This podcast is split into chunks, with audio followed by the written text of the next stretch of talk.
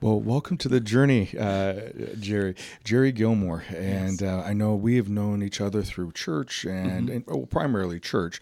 And I know you've been to a couple different SOS events and a couple of things that Yes. uh, that I've been involved with. But um, so, Jerry, if you could, uh, maybe before we get into your story, and and you've had a pretty fascinating story, um, uh, if you if you could maybe just share a little bit about um, who you are and, and your background, but also um, maybe before we get into all that, just what do you do for fun? If you have an opportunity to have fun, what do you what do you do? Because I know there's some some changes that just recently happened, so that that changes things.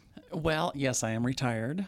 Um, so I had a gun shop and I sold that. I sold the inventory, sold the building, retired from that.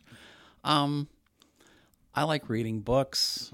I like um, listening to music. I like hiking. Okay. Um, I'm not a big sports fan. I used to shoot trap, skeet. Um, kind of got away from that. Um, my eyes are not as good as they used to be, so I don't do it well. Sure, sure. so it's not fun. Um, but I do those kind of things. Um, I used to bicycle. I've had heart issues, so I don't do that as much as I should now. Okay, okay. Um, but uh, yes, as I've gotten older, I now have other things that are failing. but I do enjoy more sedate things, you know, and and being with friends, going out to dinner or whatever, lunch kind of things. Um, volunteering for stuff at church. Okay. And so if we looked at your bookshelf or looked at your books, what what types of is there a certain uh, genre book that you uh, are most likely to read or what what you- what would you find? What would what would we find? I like murder mysteries. Murder mysteries. Okay. I like murder mysteries. I like the old Agatha Christie's are great. I have read a lot of Jane Austen and other stuff. I read some other fiction. Okay. Um, I do read some religious fiction um, because I do have a, a heart that goes to faith. Okay. Um, I mean, I read my Bible and I read other things that pertain to that too for daily devotionals, but I read a lot of murder mysteries and fiction on some unusual authors I guess I've come across. Sure. Not a big Stephen King fan, but I have some similar. Okay. Some some similar authors to Stephen King. Okay. Yes. Yes. Yeah. So uh, tell us a little bit about are, are you are you from the Rockford area? Or? No, I grew up downstate Illinois. Paxton, Illinois is where I went to school, small farming community. Okay. Um, worked and lived for a while in Champaign, Urbana. Okay. Um, moved further south to Mattoon area where I went to school for automotive profession. Um, and I lived and worked in Mattoon and in the Charleston area. Okay. My daughter lives just east of Charleston, Illinois, in Ashmore, a little bitty town of I don't know, a couple hundred people. Okay. She works for the Charleston School District now. She's 36. Um, She's a school school teacher. no, she works. She's the the office manager or whatever for, for the school for school district in a middle school there. Oh, I see. Okay. yeah, yes. Um, but that's you know I met my partner um, over 30 years ago or about 30 years ago now. Um, at a thing in Detroit, Michigan, um, and she was a county officer in Winnebago County. I could leave my job and change jobs. It was harder for her. She's closer to retirement. Sure. Okay. And so I moved here. okay. Yes. So, um, so from down down uh, downstate. So who? How was Jerry in high school and in middle school, high school, growing up? Well, when we sure first ask, uh, mom, dad, any siblings? I have a brother who is in Jacksonville, Florida. He moved there over 30 years ago. Older, younger? Uh, younger. He's five years younger than I am. Okay. Um, my father lives in Jacksonville area now. He moved down there with my mother when she was um, when she was came down with dementia. Um, he moved there so he could be closer to one of us. He debated between Rockford or Jacksonville. Okay. A little more infrastructure with my brother since his kids were both there and his wife was there to help take care of my mother. Um, my partner had passed away, so I was here by myself, and it was warmer down there. Sure. So Sure. he chose to move to Jacksonville. So dad is 91, still in, in the Jackson that that area. Um, he's like oh, a few blocks away from my brother, Okay. So it's it's easy for Dave to, ta- to keep an eye on him. sure. Um, sure. But uh, but yes, yeah. So um, that's family, and my daughter is in, like I say, downstate. Um, what was I in high school? Squirrely kid. I mean, I was a, a, a geeky little squirrel. Good at, at mechanical stuff, um, you know, that kind of thing. Lousy at sports, played in band. Um, All right. not well, but I played. Okay. And you said uh, Paxton was the town, or was that the high school, Um, or was it both? It was both. It was both. Okay. Yeah. And how big is Paxton? How big is 5,000 people. Okay, so the school is small. School is pretty small then. We had 105 people in my graduating class. Okay. A total of about 500 in the whole school. Oh, okay. Yeah. Okay. Not, not real big. Yeah, not real big, but you know, for some schools, uh, you know, around here, it would be like in the outlying areas of the Rockford area. Um, Yeah. yeah, more more rural areas Yes. around here are, have Yes. a have a smaller schools. And so, was there was there a big? You said that you didn't play sports, so was there an emphasis on sports in that particular school, um, or was it because some schools, if they have a, a tradition of winning um, at smaller schools, then that becomes everything, and um, or or was it just that? I don't think they had a tradition of winning, but they did have, you know, a big, a big impetus in playing football, basketball. You know, not much other than that. They didn't have a lot of funding and participation for it. In the minors, Um, yeah. Yeah. Yes. So then, uh, graduate from high school. What year did you graduate from high school? 71. 71 and then upon graduating from high school what what did what did life have where, what did you do in life then? Well, somebody thought I should go to college, so I proceeded to go to college for a semester and drop out of that one, go to another one for a semester, drop out of that one because I didn't want to be in any of those. okay.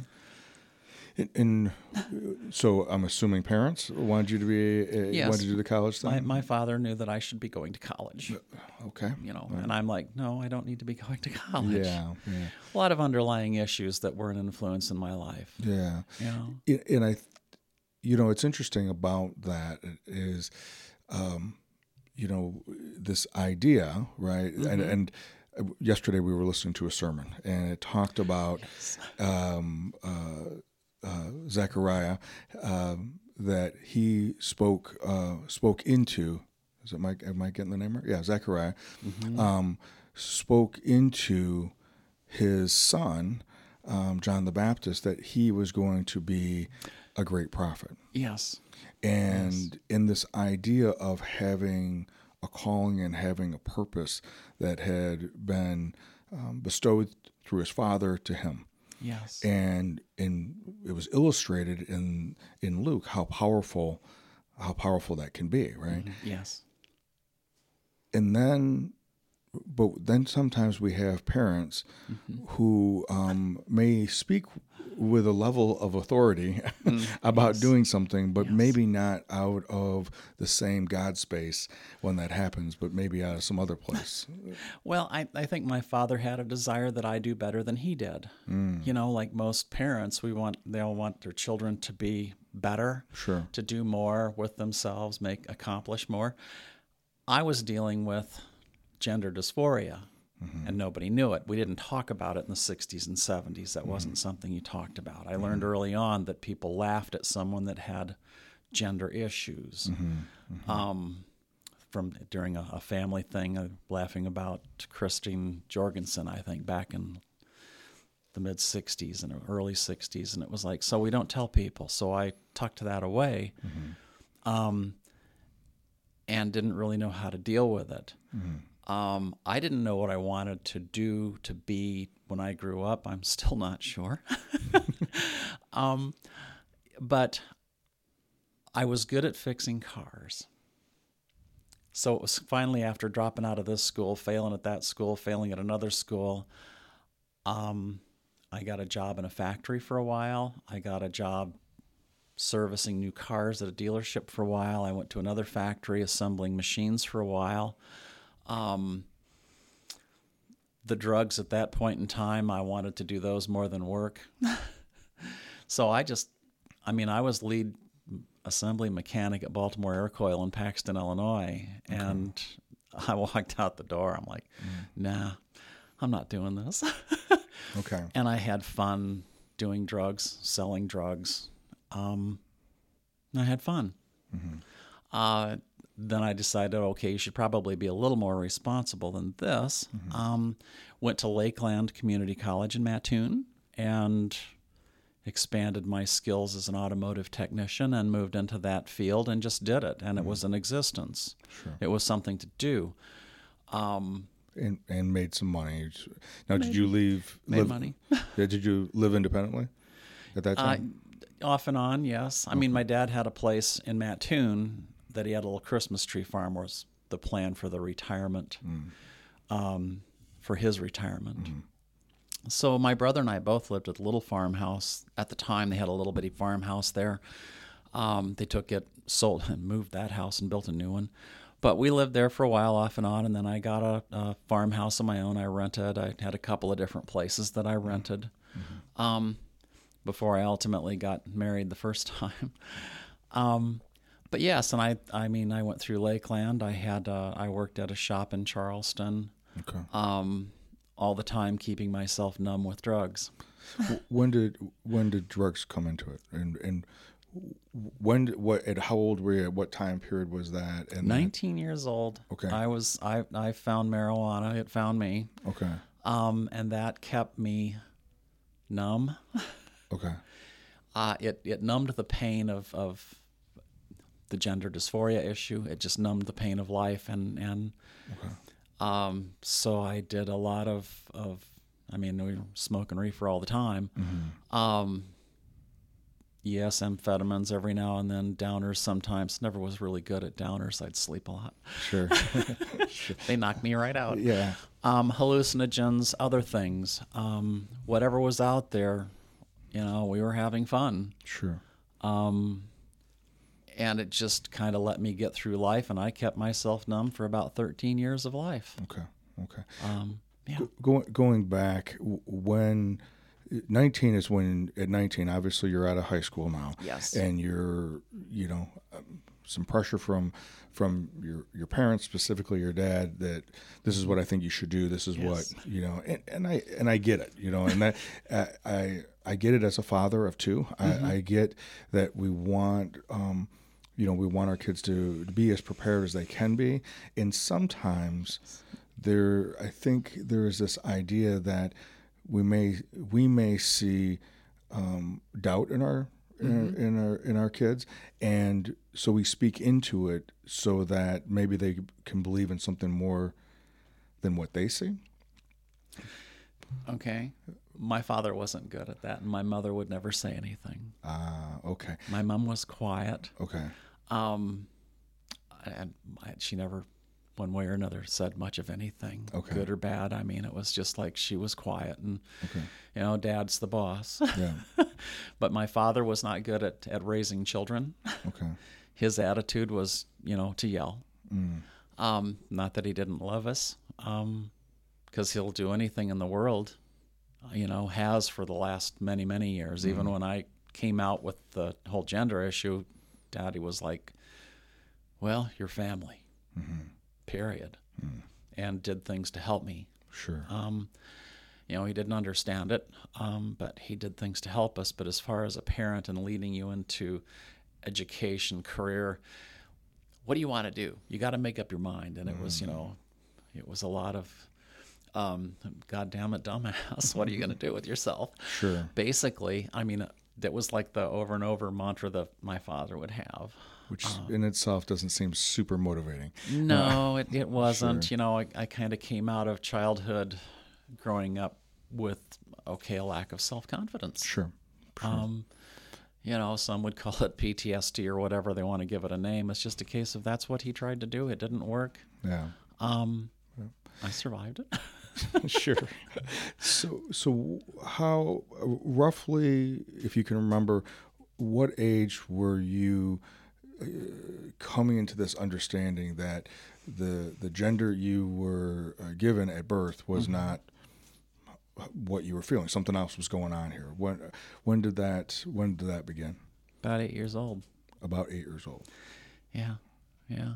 It's awful young to be, uh, awful young from a standpoint of of beginning to keep a secret. And, And it's hard to, well, and it's hard to say that this was my great solution. This was an epiphany or whatever. It was like that, I, an awareness of I'm different. Mhm.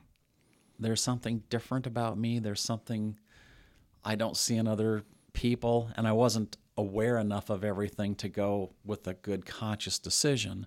But at that point in time, like I say, I, my family was was together after the holidays. We'd been in Japan. My father was in the Air Force, and we came back from Japan, family get together, and they were talking about this person, Christine Jorgensen, who had a gender reassignment, a sex change surgery, and blah blah. And to me, it was like, maybe that's what's wrong, and there's an answer. Mm-hmm. Of course, when my favorite aunt made a comment about a little nip and tuck, he's a she, and everybody laughed, that was the big lesson. That said, don't tell anyone. Mm-hmm. It's wrong. They think you're weird. They'll laugh at you. They'll laugh at you. Mm-hmm. Don't tell anyone ever. Mm-hmm. So you tuck it away and you think, well, I'll get over this. Well, you don't. Through school, you try to be normal. Um, drugs numbed the pain when I could finally go out and do something on my own and find those. Um, but it didn't get rid of the problem. The problem only got more and more and more. I thought I'll try and be normal. I got married. We had a child. I'm working, I'm normal until I'm almost killing myself. I mean, I'm on motorcycle thinking about the oncoming trucks, and this is a good solution because this is there's no way out, nobody will find enough pieces, and this this will end it. And I'm over 100 mile an hour looking at oncoming trucks. so it goes from a hopelessness to a death ideation. Maybe I'm better off not being here. Yes. And now we're Yes. looking at a, a plan Yes. of how it can happen. So now it's suicidal ideation, Yes. even if you are making it look like an accident. Yes. Okay. I, Continue. the, I have like this. I don't know. I think I have this internal core of self-preservation. okay. Okay. um, throughout life, I guess, as I look back now, being a saved Christian, I look back and it's like the Holy Spirit was working. Um, because there are things that I would do that were like, okay, I want to kill myself. I want to stop this life. But there are other things I would do to stop and not do that and prevent, you know, that. Um, I never owned any guns. I tried more drugs than I should have. That didn't work. I'd survive all those one way or another. I mean, I'd wake up places I didn't know where I was um, from drugs. Um, and that didn't kill me accidentally. At one point, I was sure I'd never see 30 years old. Sure. Sure. Um, Just because of the recklessness of you know, it's like this. Yes, yes, I don't care. I'm doing drugs and we're having whatever. Um, and whatever happens, happens. If I die, cool. I won't have any more pain.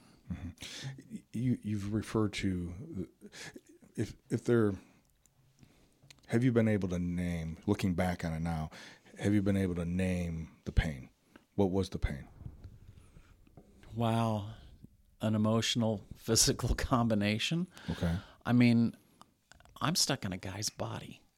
This is wrong. okay I mean, you know, it, it works and I did all that. I mean, obviously, I fathered a child.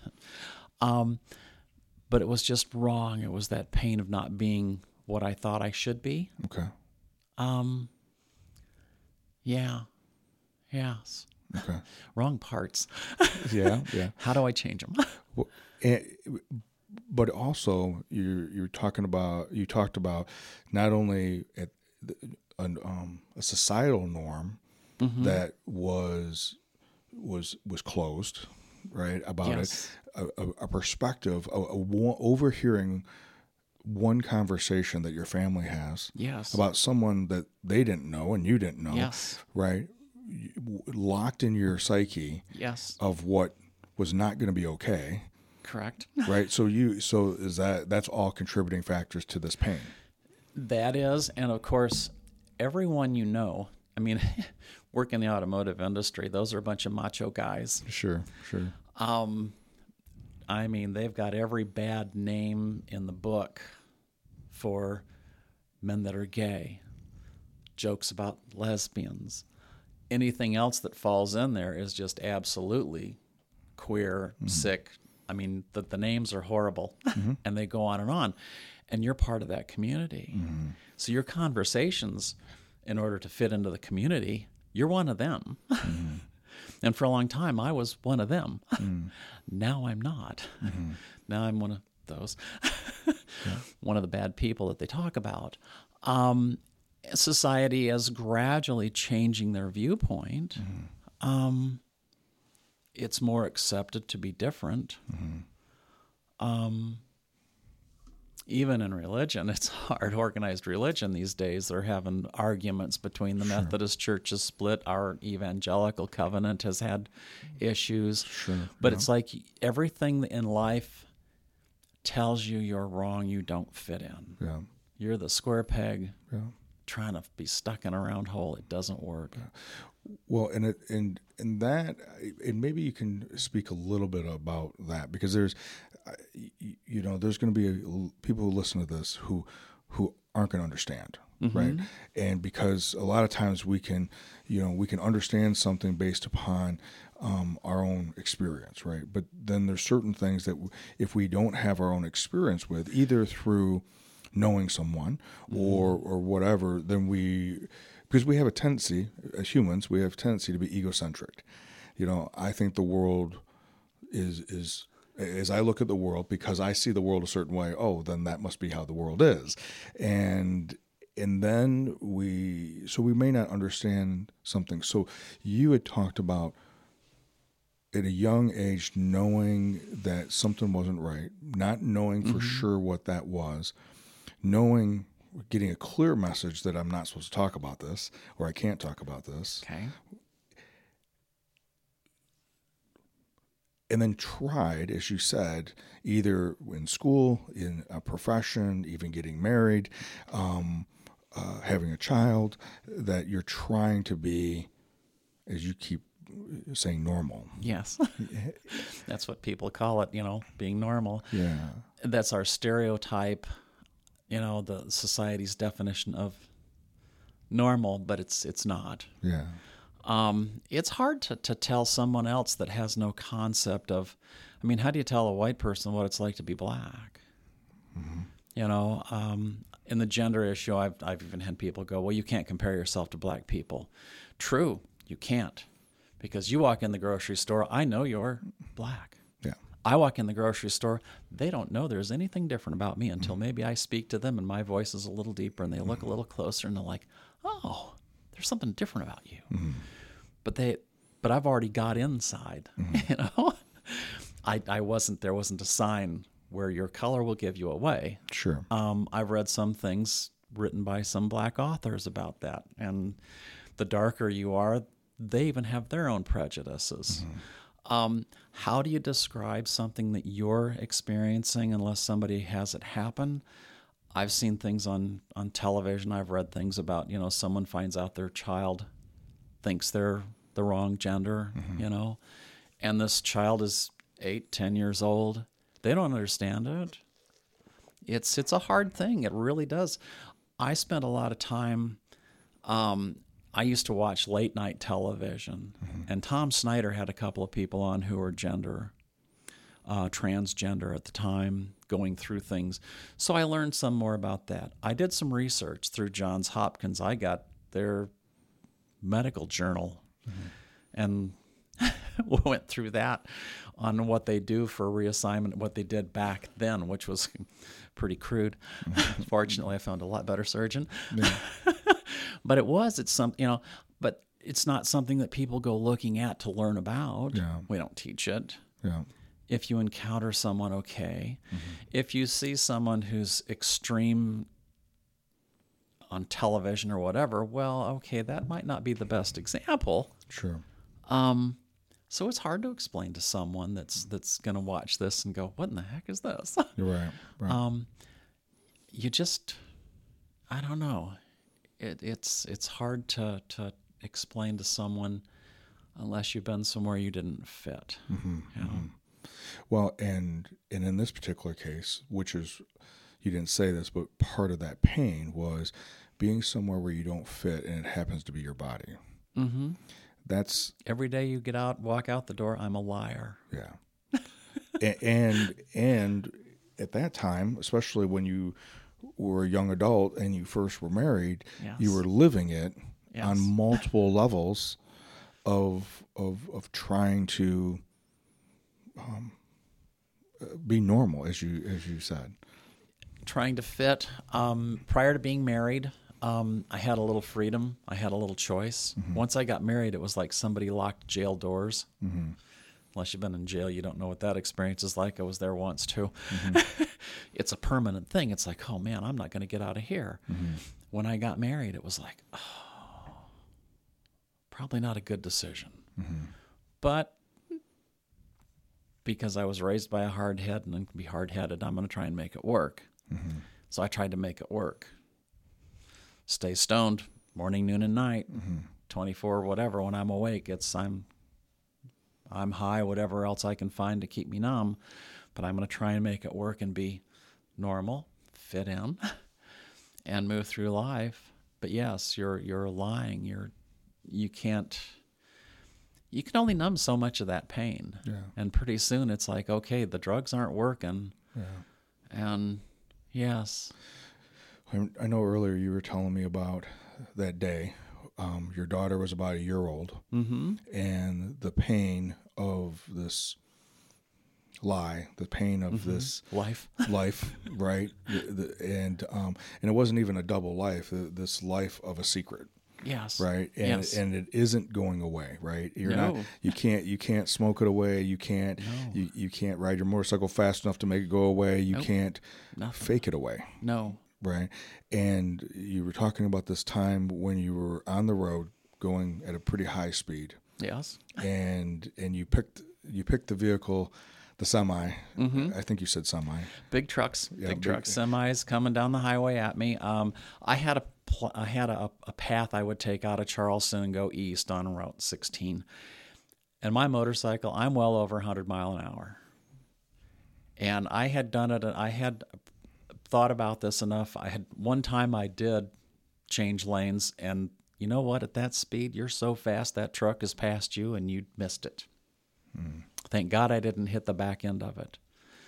Um, and it was like, boy, you got to plan better.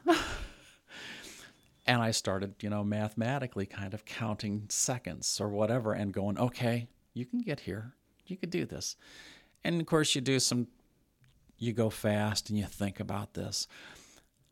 I got a night and it's like, enough, enough. I can't do this anymore. And I'm going as fast as that thing will go. I'm well over 100 mile an hour. I got a huge Peterbilt dump truck coming.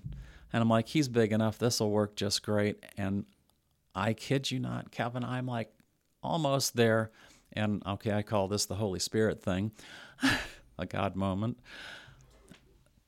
There's a picture of my daughter, this little 18 month old, sitting in the backyard in the sun on a blanket with a little yellow bonnet and a little white blouse with a lace yellow collar and her little Oshkosh bib overalls and her little sandals with a smile on her face.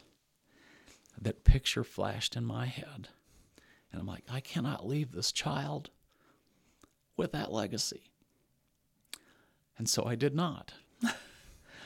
and I would drive east and turn around in another little small town and come back home where I would park the motorcycle in the garage and go down in the basement and do a couple of bong hits, roll a doobie, and get stoned. Well, this evening on the way home, I come up over a little rise and my motorcycle, high speed shimmy, it started to shimmy. And I'm like, oh man. well, I know enough riding bikes how to ride through it, not hit the brakes and do something silly. Um, so I got the motorcycle slowed down and stable. But at that point, I realized I don't want to die. So I call it my scared straight. Sure. Um, and at that time, it was like, okay, it took me a couple of days to sit down with my wife and go, I'm sorry, but I cannot continue to do this. I have to do something or I'm going to kill myself. Um, the drugs aren't fixing it. Um, and so it was like, well, then I was informed, then we're getting a divorce. I don't want to be a lesbian. Um, and we needed an abortion because we're pregnant again.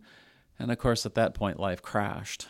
I mean, everything that you had that was a stable thing, I told my employer while I was invited to leave so I wouldn't ruin his business.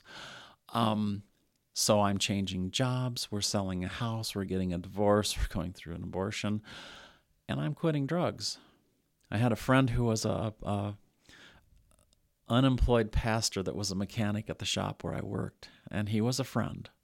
Um, my personal counselor, I guess, at, at, for parts of it, uh, who said, The three hardest things somebody can do, and you're doing all three of them at the same time. What's wrong? How can you do it? How are you that tough? And I said, John, I'm quitting drugs also.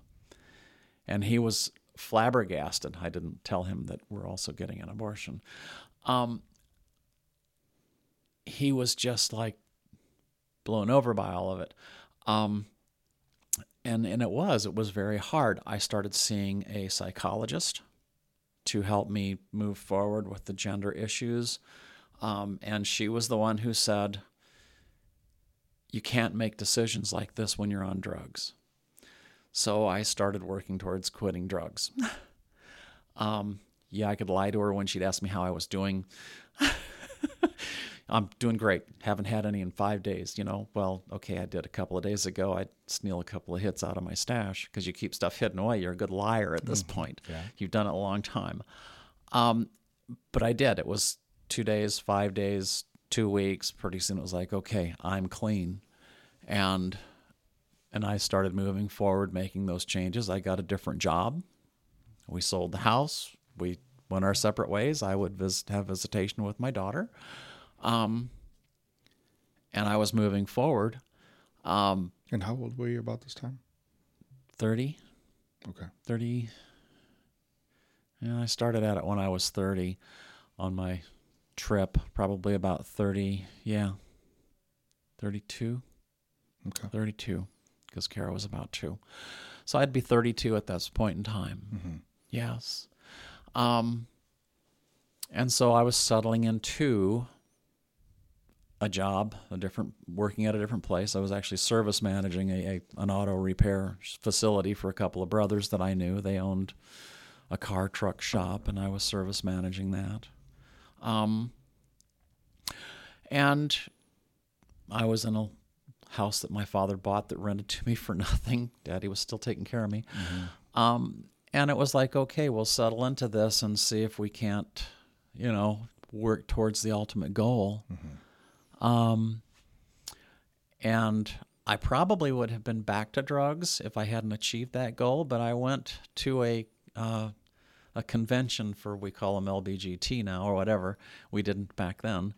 Um, but I went to a convention in Detroit, Michigan, where I met my partner, who was a county officer in Winnebago County, Paula DePau, who was also transgender. Uh, she passed, it's almost 11 years now, from cancer, lung cancer. Um, but uh, I met her there. We fell in love, and at that time, I it took about a year of uh, less than a year of us seeing each other. I would drive up here, she would drive down to Mattoon, and I moved here. Um, she was probably that stable force that kept me from going back to drugs. Or I would probably have been back there and done something stupid if I hadn't achieved my goal. Uh, she was a person who, if there's a goal, has a driving force that you cannot stop. Mm. I mean, it's like this person is made out of granite. We're going this way, and this is it. Um, and she did. I mean, she was like, "Okay, you want to do this? We'll we'll do this," and and this is where we're heading, and we did. So, so in some ways there's a similarity you know you you described it differently with your father. Yes. But dad was pretty determined. I think you called him uh, stubborn and uh, bullheaded. But uh, bullheaded. Uh, but but there was an element that paula was similar we but, marry our fathers. Or guys marry their moms. Yes exactly. So so yes some some psychobabblers probably came up with that yes you know? Uh, yeah. but but there yes. was something different about paula than, than from your father. Yes and what part was different even though the determination was there and the um, the discipline and and and being there was something also though different. Um, because sometimes we do marry a mirror image of Mm-hmm. our of our parent, and and then it ends up being just as dysfunctional as it was when we were growing up. But so there must have been something that was different with Paula, besides that she was very driven. I'm not sure what it would be exactly. Okay. Um, I mean, we loved each other. We had a that relationship. Um, it just was, uh, uh, and I'm not sure exactly. I think that if my dad understood and knew what it was, he'd probably helped me do that too. Um, but she didn't have a preconceived. I guess her preconceived notion of, of of what I was wanted to be was what I wanted to be. Whereas my father wanted me to be what every daddy wants his oldest son to be. Y- You know, okay. so whereas, you know, um, so probably a similar determination, Okay. Okay. a similar focus. But but that piece is huge. What you just said. It was a subtle difference, but it's it's a huge difference. yes. Um, and, and I think for for all the parents out there, this is an important difference. Okay. Yes, I get. Yes. Yes. help- Don't don't don't don't uh, don't put your child in a box that you think is the box right. That you created. that you create. Yeah. Yes, they have to. They have to find their own direction, Yeah. and it's hard to say support that. Um, I have tried to be supportive of my daughter, whatever she tries to do. She didn't do well in school. I didn't either. I'm like, sweetie, I get that. You know, just find a job, something that you can see what you like, and and take some time and find what you think you want to do. Yeah. Yeah. You know, and curious. she has. You know, Yeah, it's important to. I, I think there's an element of importance of curiosity and to explore, and some people know, yes, and others don't, no, and that's okay. and and and be able to explore. I mean, like for you, you knew that there was a mechanical aspect that you were drawn to, I had a talent. and Yes. and and it came you know and just like anything that we may have a gift or a talent at the mm-hmm. more that we do it the better we become the, the easier it is to do it mm-hmm. now that may in itself may not be fulfillment and we may not become passionate about it No, I'm, I burnt out with that trade. Mm-hmm. Um, and at one point, it was like I can't do this anymore. I don't want to fix cars anymore. I don't like this. It's frustrating. It's I'm I'm I'm beat. The computers didn't help me. I'm not good with them. And so my partner, being a cop and into guns, it was like, well, let's start a gun shop. So we started a gun shop, and I had that. And of course, we were two years into the gun shop when she was diagnosed with cancer and passed away rather quickly.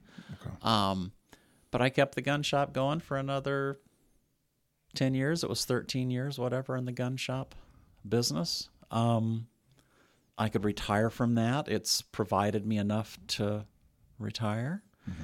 Um, I think that a lot of the joy there was I'm not into um, what a lot of people perceive to be firearms these days. I like the beautiful Browning wood and metal trap guns, skeet guns, sport things like that. Um, there's some gorgeous handguns out there in older stuff, whatever, that's beautiful. Yeah, there's the black Glocks, the semi-automatics, those that everybody buys because they like. Tar- I have guys that were really good target shooters that had fun with it. My gun shop turned into its own little um, ministry, I guess. I mean, guys would come in there to buy a gun, but they'd stand and tell you all their troubles. sure You know, so it was a nice, a different change, and it was something other than working on cars. So that was a change in growth, also. sure yeah When my partner passed away, I had other people that distracted me from that. sure Um, so yeah, So I, I kind of fast forward. I, I have un- un- unfortunately in my recently I've had uh, family members, um, friends of not family members. I'm sorry, friends of our family who have um, had cancer, been diagnosed with cancer, going through the cancer, and um, so so t- you and Paula had been together how long when she was diagnosed with lung cancer? 22 years. Or you'd been together 22 years when she was Almost. Well, we've been together 21 years. 21 years at the we point made almost 22. Okay, so so she was diagnosed, and then Yes. and it sounds like a very short time period Yes. wa- was the the uh, of having not only from the diagnosis but to her passing. Yes. Um, uh, if there's anything when you think back about that time period, if there's anything to kind of describe that, what was that? I mean, you guys have been together. I mean, this this was the one. This was your one, yes. and so uh, um, yeah. Tell us a little bit about. Oh my gosh. um, it. She'd chain smoke when you were traveling. We go to my folks at Christmas time or right after Christmas for whatever, be with my folks. And, and I noticed that she wasn't smoking as much. Her appetite was down. Um, when we got home, I fixed a, a dinner and she just couldn't eat it. And it's like, I don't know, it all just tastes weird. I'm like, okay, oh, I didn't understand that. But then she's not eating, period. And so I'm like, you need to go to the doctor. I know. So she went to one, didn't do what they wanted, whatever. She didn't like it. She didn't. So she came home. like, what did they tell you? Well, they don't know yet. So, you know, we're not telling you. Well, finally, she got to the point where she was bad enough, malnourished, dehydrated, that Valentine's Day, I drove to the emergency room. Valentine's Day, we were diagnosed with lung cancer. Um, the doctor and a nurse came back in the room and she said, I'm afraid that I have to tell you you have a cancer. We don't know the extent of it. We need to admit you, do the tests, um, find out what's going on. Well, she was diagnosed with small cell lung cancer. It was in her lungs, and there were spots on her liver and a few other places. So they prescribed the, the chemotherapy, the oncologist chemotherapy. They couldn't do surgery, it was too far spread. Um, they were pretty aggressive with the chemo, and she wasn't keeping up with staying hydrated because foods didn't taste good. Sure. So they told her that probably 12 months. Well, she didn't make 12 months. She made three. um, and on May 21st, she passed that year. So she made about three months. But she was back in the hospital at that point in time because dehydrated, uh, a blood clot. Blood clots occurred, and then a, a an infection, probably a staph infection, also was more than her body could handle at that point in time. And it was like, you know, this is, you know, she was ready to go at that time, and, and let her let her be. It was hard. Um, I'm not sure how I kept going forward. I just did. Mm-hmm. I mean, okay, yes, I had my year of depression. I'd go to work, do my job, Yeah. saw to it that I'm making money and paying the bills, mm-hmm. go home, make a frozen pizza, and drink beer in front of the TV. go to bed. Mm-hmm. That's it. You know, that was my existence for a while. Um, Dave Linforce was in the gun shop as a gun customer, but he also he also visited Paula as a friend. We neither one of us went to church at the time, but Pastor Dave he'd stop as a friend and visit her. He'd come in and see how I was doing. Um, I'd always see him every couple of weeks, even still, or even until I closed the gun shop. I'd he'd come in and see how you're doing. Um, but he came in and he would visit her, and then when she passed, he'd come in and check on me, and I'd lie, I'm doing great. Sure. you know um but so it was it was hard you know losing someone i mean it was uh, an intense 3 months of trying to provide care for someone dealing with cancer because i mean there are times she couldn't get out of the bathtub couldn't get out of the shower um, I'd help her do that, get dressed, try and make sure she'd try to eat something. Please eat something, and then I'd, you know, and I would get up early, so I'd get my own breakfast. I'd stay up late taking care of things at the end of the day. Yeah. Um, but uh, it was it was a hard journey. Sure. But most of my life was was where I wanted it to be for me at that point in time. So it wasn't like I'm dealing with other issues. Yeah. This is my only thing. Yeah. So the old dragons have been put put to yes. rest. Yeah. Um, yes. but now now Paul passes now, Yes. And you're in the, the the initial stages of grief and the in in this Yes. afterwards, and and the world becomes big again. Meaning not necessarily in a good way. Um, Yeah. you know that okay and so i know that um, with pastor davis you know Mm-hmm. checking in with you and first as a customer and then just as it became friends um, there was a level of uh, what you started coming to church. I had a big change in my another big change in my life. I had I had had an issue about a year or two after Paula passed away. I'd had detached retina. I had surgery for that. I had tears in another one. I had stuff for that. About a year later, I had a lung collapse. I was still smoking. Some, not as much as I had been, but I was still smoking, and I had a spontaneous pneumothorax. Middle of the night, it collapsed. I mean, I'd had some pain that probably was a preemptive warning, um, which you ignore. Don't tell doctors. Don't go see them. Um, and it was like I'm in in bed, and it's like, man, this really hurts up here, and I got pain over here, and I can't breathe. And I'm like, this must be a heart attack. Self diagnosis. So I'll go take a couple of aspirin. So I crawl my way downstairs to the kitchen, get a couple of aspirin. I do those. I'm sitting on the edge of my bed and I'm having trouble breathing. And out loud said, God, I need your help. I will tell you there are miracles. I swear he sat down on the bed, put an arm around my shoulders, and said, It's okay, I've got you. Did he cure me? No. he said, Dial 911, stupid. but it was like I had a calm come over me at that point that I cannot describe. Um, I called 911. I got downstairs so I could unlock the door so that they could get in. I called a friend to come close my home for me. I knew he would be up at 1 a.m. playing video games or online doing something, and he came like one of my adopted kids, and he came over and took care of it. You know, closed my place, saw to that. Um, he was a trained first responder, so he got there right behind the city cop that showed up, and he's he checked my pulses, and he goes, "You're not having a heart attack."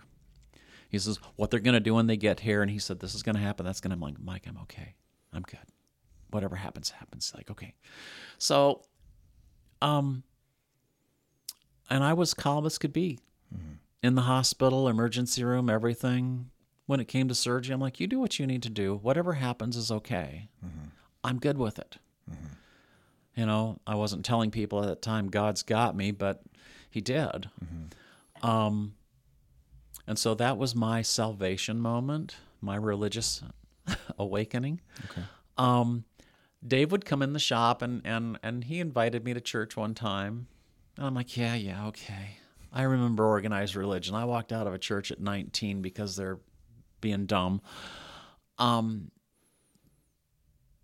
and I'm like, okay. So he, second time he invited me, I'm like, I guess I'll go listen to this.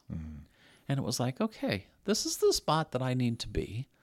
Um, kudos to Bethesda Covenant and that congregation. They were very loving, welcoming, kind of felt like family. Um, and I have a lot of friends there now. That is my new family. um, but it was, it was like, yes. And so my life changed that way. And even with uh, the advent of a new pacemaker a couple of years ago, I'm okay. You know, whatever's happening is happening. The Lord's taking care of me, whatever direction, and I'm looking for that next step in my in this season of my life. Sure. Um, so yeah, yeah. So it's it's good. Um, I'm very at peace with myself. Um, does suicide go away completely? Don't be fooled. Hmm. I had a situation during the holidays, and I still don't like holidays. Um, that it was like someone did something, I upset someone, they made a comment about something.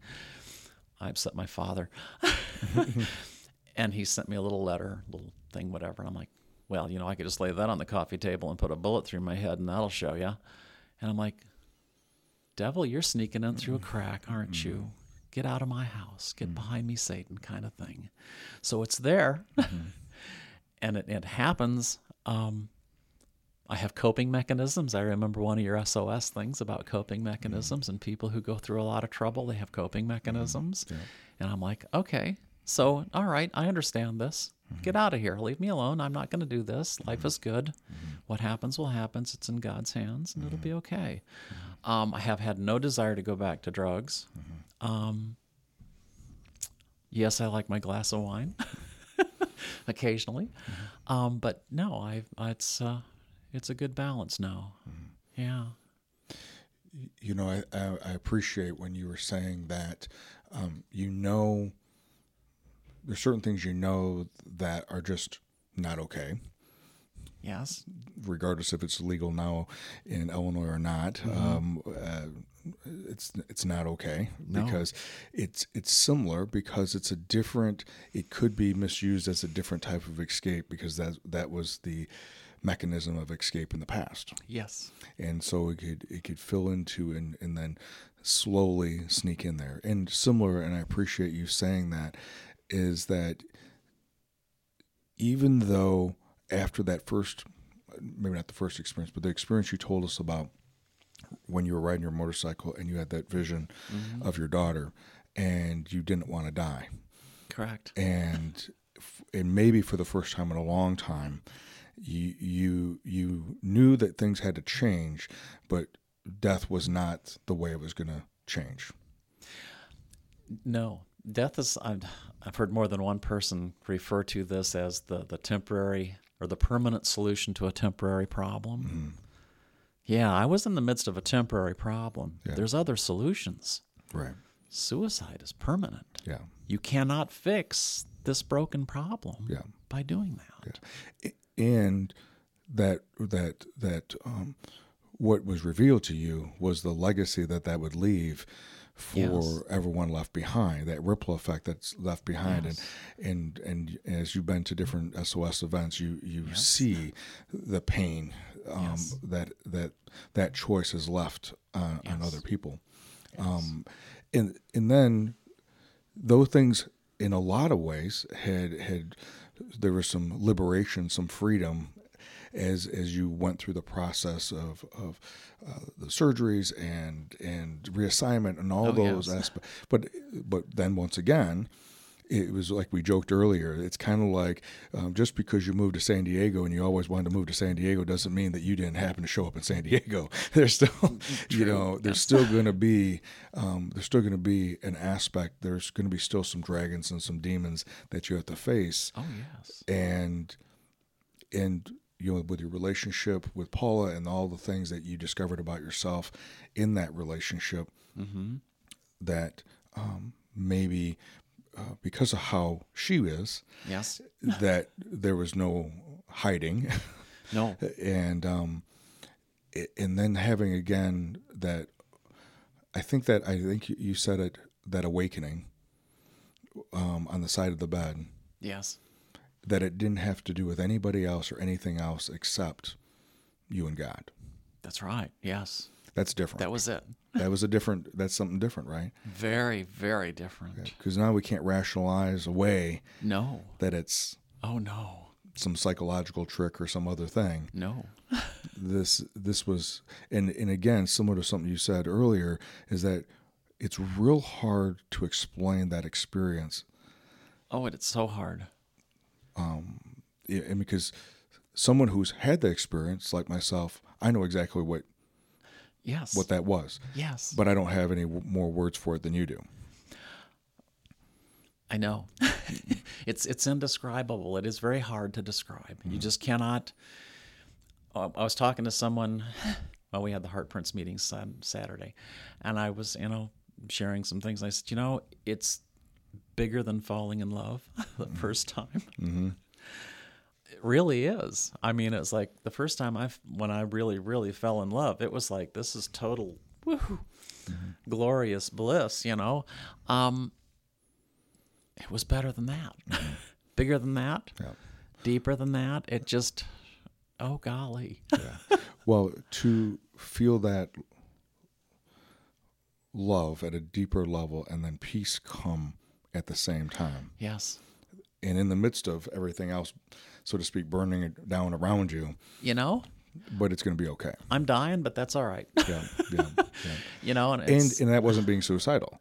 No. that, that wasn't even that wasn't death ideation. That wasn't any of that. All out of my control. Yes. Yeah, Yeah. but uh, but that element of peace, and similar to when you described to me yesterday when I asked you about you know um, retiring and closing the shop and closing that chapter Mm-hmm. Yes. of, of your life, that it's okay. Um, I'm just open for I'm open to the next chapter. yes. Yeah. So- yeah. So Jerry, I so uh, appreciate you coming in and and being and not only being vulnerable and and sharing your story, Mm-hmm. um, but sharing sharing your journey of, of those different time periods of pain and naming that pain, yeah, yeah. but then also um, your experience of um, of peace, your experience with God, um, who you came to understand versus what was originally um, put on you. yes. Yeah. That original. Yeah. This is Yeah. this. Yeah. No, it, this is, it's good. It's very good. So, for anybody um, listening, what would you want to leave them with as we're wrapping up today? Oh my goodness. Stay open minded. Whatever you think is happening to you, stay open minded. If your loved ones close to you don't share that and can't understand it, try and find someone who will. Most pastors will listen to you. if they don't, they know someone who will. Yeah. Um, yes. Yeah. Jerry, thank you very much. Thank you, Kevin. for being here, and thank you for again uh, sharing your story. Um, as we've been talking with Jerry um, about her journey in life and and that inner inner turmoil that she experienced at a very young age, and though she um, wanted it to go away and uh, wanted to ignore it, um, it wasn't until she crossed over that um, that chasm and was able to face some of those dragons and demons, which be, then began the journey of some peace. Um, thank you for being with us uh, this week, and uh, look forward to being with you next week.